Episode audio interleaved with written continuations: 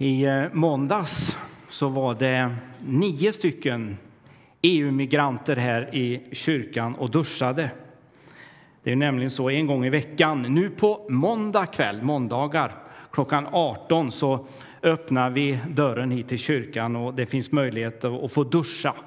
Och så kanske, ja, i varje måndag egentligen så passar man på också byter kläder, får nya kläder.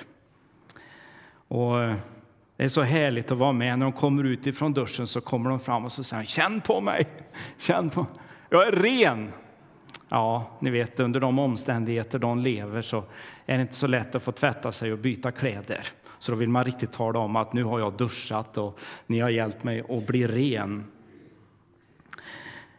I måndag så var det faktiskt två män som dröjde sig kvar lite grann och ville sitta och prata lite om sin situation och om sina familjer. Och när vi hade pratat en liten stund där så frågade jag om de möjligtvis behövde lite barnkläder. Och se de blickarna hos de här pappor, för det var två pappor. Har du barnkläder som vi kan få? Ja, det finns här, så att ni ska kunna få lite grann. Och de tog upp sina telefoner med en gång och så ringde de till sina fruar. Jag misstänker att de frågade lite grann om storlekar och så där på vad som behövdes lite extra, för det fanns lite skor och det fanns lite barnkläder. Och så när de hade pratat med sina fruar så fick de möjlighet att välja ut lite kläder för att ta med hem till Rumänien. Ja, det är ni som sitter här som har bidragit med kläder. Det är ni som sitter här som har givit vidare så att andra också ska få del av kläder. EU-migranterna som kom hit de tiggde och bad om en dusch. Jag ska återkomma lite grann till EU-migranterna. För två månader sedan ungefär så predikade Jonny här, Martinsson från precis den här platsen om kraften i Jesus namnet. Det var en väldigt stark predikan om vad vi har i Jesus Kristus. Och det vi också kan möta. Han berättade om hur våra trosyskon på många platser har det idag, att de får lida för Jesus.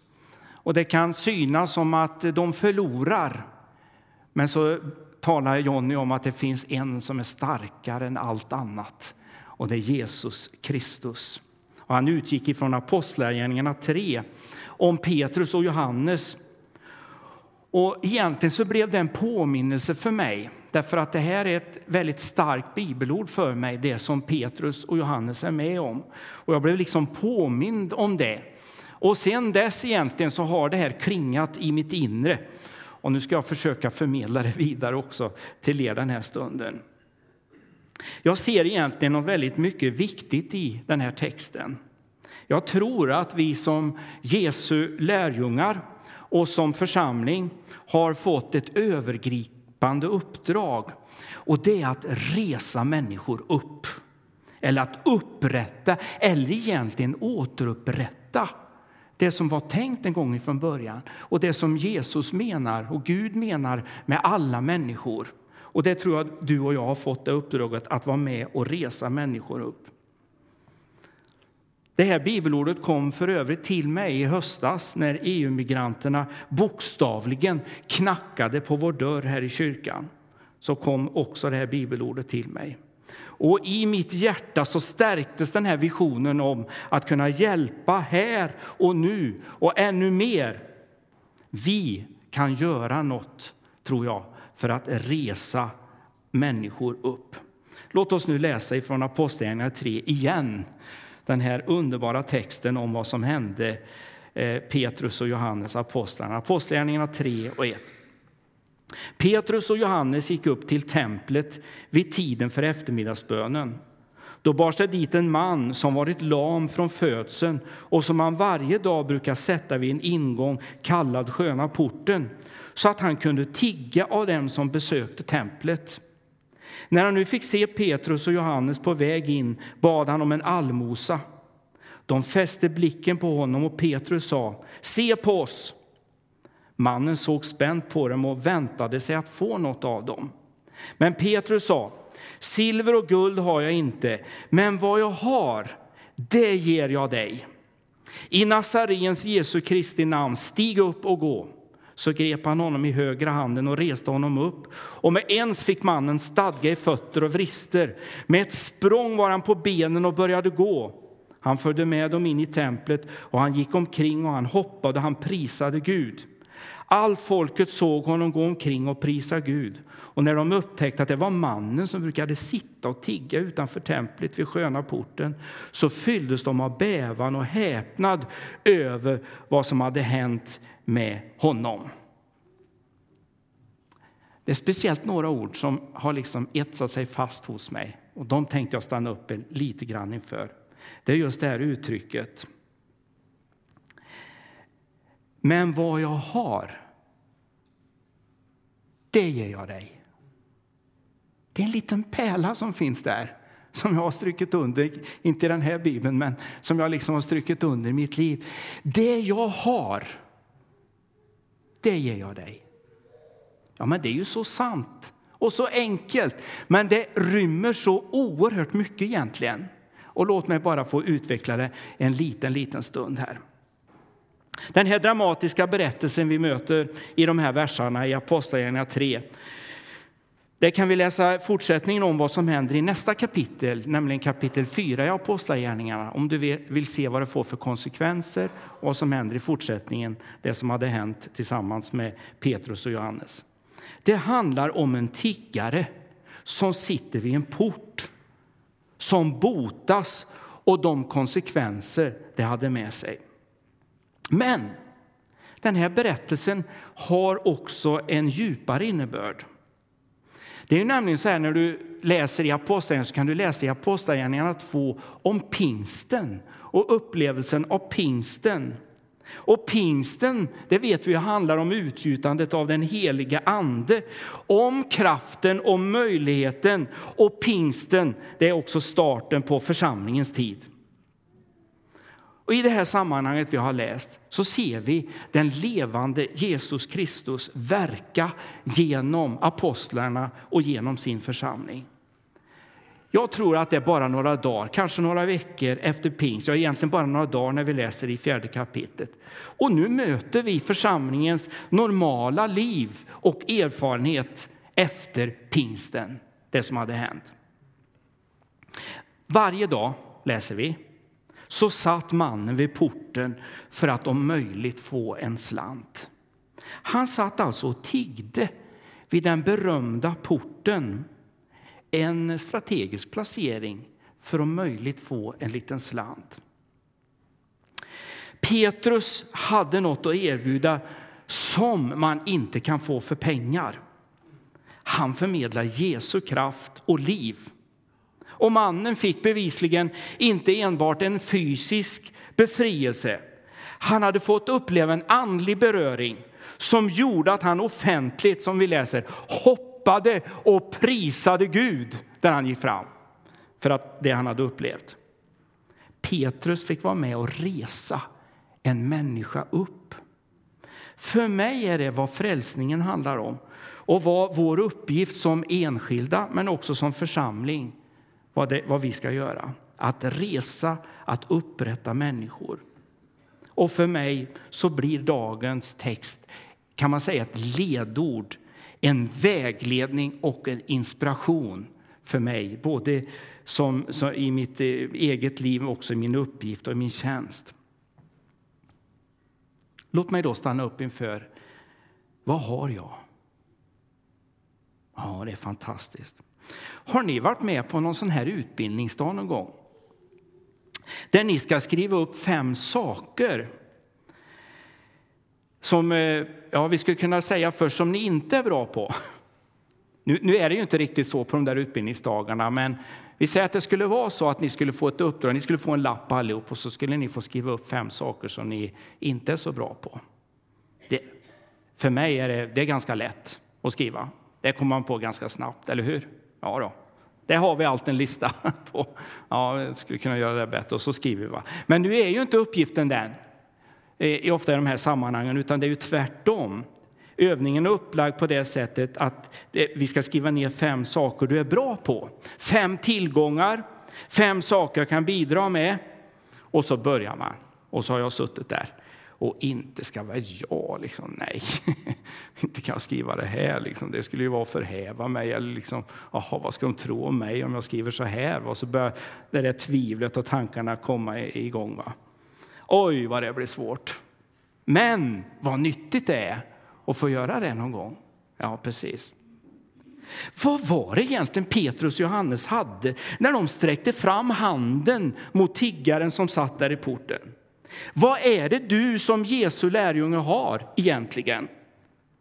Det är nästan obeskrivbart, men när du läser Guds ord så framkommer fantastiska saker. Jag ska bara lyfta fram några för att bara måla en liten bild. Först och främst, som, som är själva grunden, det är frälsningen i och genom Jesus Kristus. Den dagen vi tog emot Jesus i våra liv så hände någonting fantastiskt. Vi blev försonade i vårt förhållande till Gud, till våra medmänniskor och till oss själva.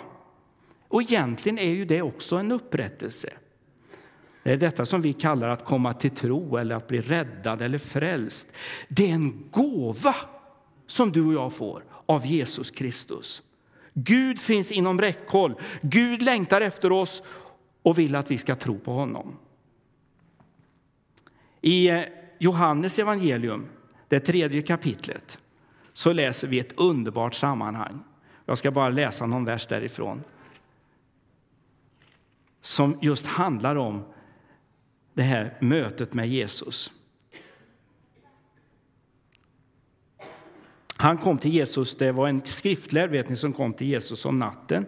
Och egentligen kom han för att ställa några frågor till Jesus i lugn och ro och kunna ha ett samtal med Jesus. Och detta samtal och Jesu besked är egentligen en väldigt god sammanfattning om vad tron på Jesus handlar om.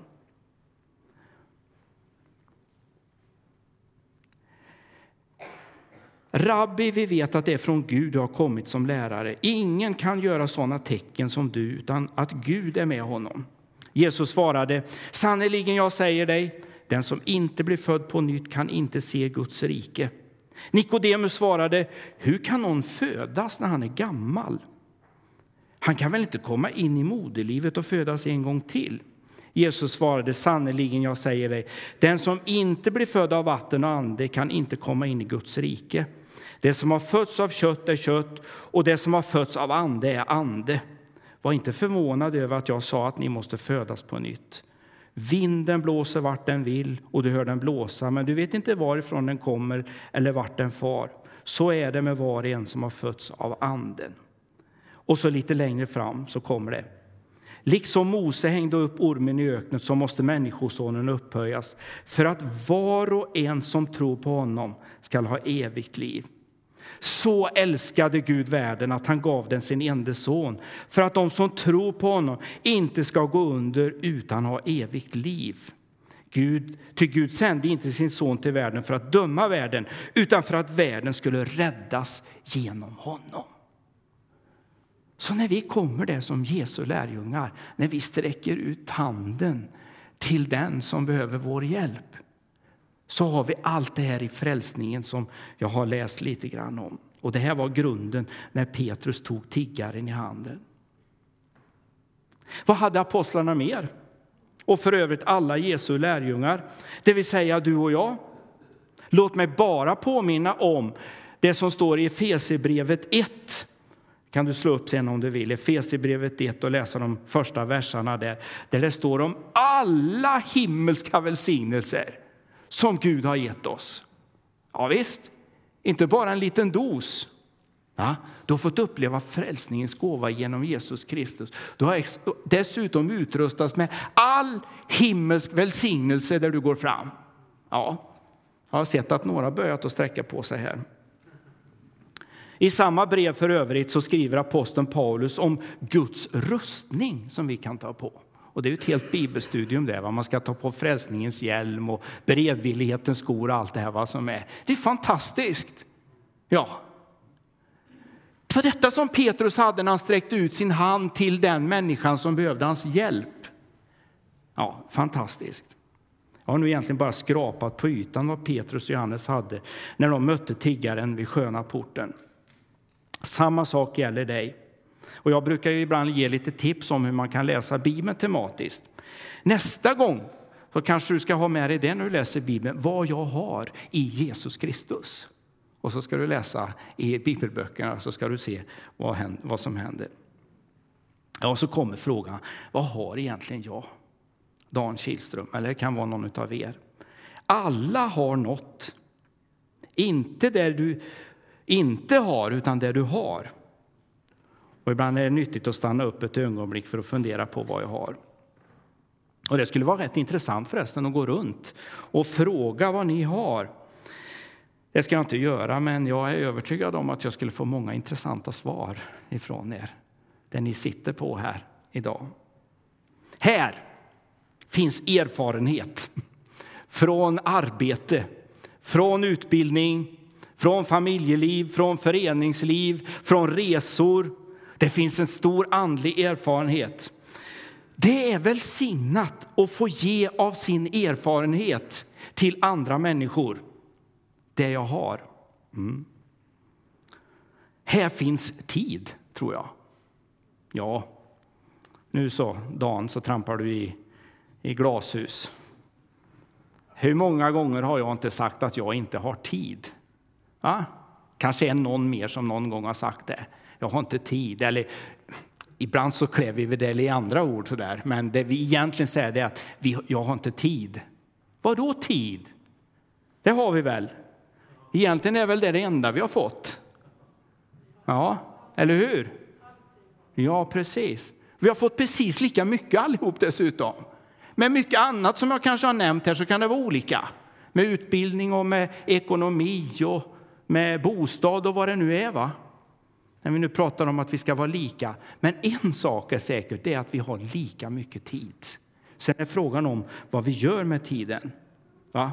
Det är samma villkor för alla. Så egentligen är tid det enda vi har. Så när jag säger att jag inte har tid egentligen så säger jag egentligen att jag vill göra något annat eller att jag håller på något annat som jag tycker är viktigare. Va?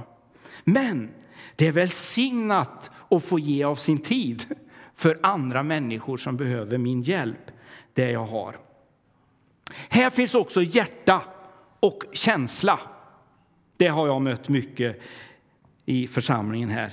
Och jag möter ofta er när någon säger så här. Ja, jag har hjärta för barnen. Eller jag har hjärta för de sjuka. Eller jag har hjärta för de utslagna. Eller ibland så kanske vi uttrycker det på det här sättet att jag, jag har fått en känsla för bönen eller för missionen. Fine! Vad är det egentligen? Jag tror att det är Gud som talar i ditt inre. Han har gett dig en känsla, han har gett dig hjärta. Och utifrån det så får vi träna och förfina instrument. Det jag har. Ja, precis.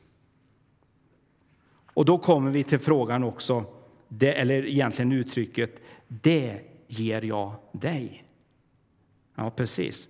Hittills har vi liksom stannat upp inför den där första delen av den där meningen. Men det finns en fortsättning som är själva poängen i sammanhanget, nämligen det ger jag dig. Ja, det stannar inte här, utan jag ger det vidare. I helgen här så är utvärderingen klar i form av en rapport ifrån den ekumeniska ledningsgruppen för vintervärme. Och det kan vara spännande att titta i den. Nu är det, det är inte färdigredigerat, så jag vågar inte dela ut den, men den kommer att finnas tillgänglig om det är någon som är intresserad av att läsa den där sen. I höstas så var vi i sociala rådet, får man väl säga. Så satt vi och funderade över, vi har ju vårt sociala arbete, men vi blev lite nyfikna på vad de andra kyrkorna gör i stan. Vi visste väl ungefär, men vi sa, tänk om vi skulle träffas en gång ifrån de olika kyrkorna för att se vad vi gör på det diakonala området så vi kanske kan hjälpa varandra eller vi kan hitta nya områden. Eller åtminstone veta om varandra vad vi gör. Så vi träffade några från någon annan kyrka och så kom vi överens om ett datum i, ganska långt fram under hösten. Och så bjöd vi in till ett möte här. Det kom 25 personer ifrån kyrkorna i stan här. Och vi hade ett jättebra möte där vi skulle berätta för varandra om vad vi gjorde på det diakonala området. Men ganska snart, redan i första mötet, så kom frågan upp.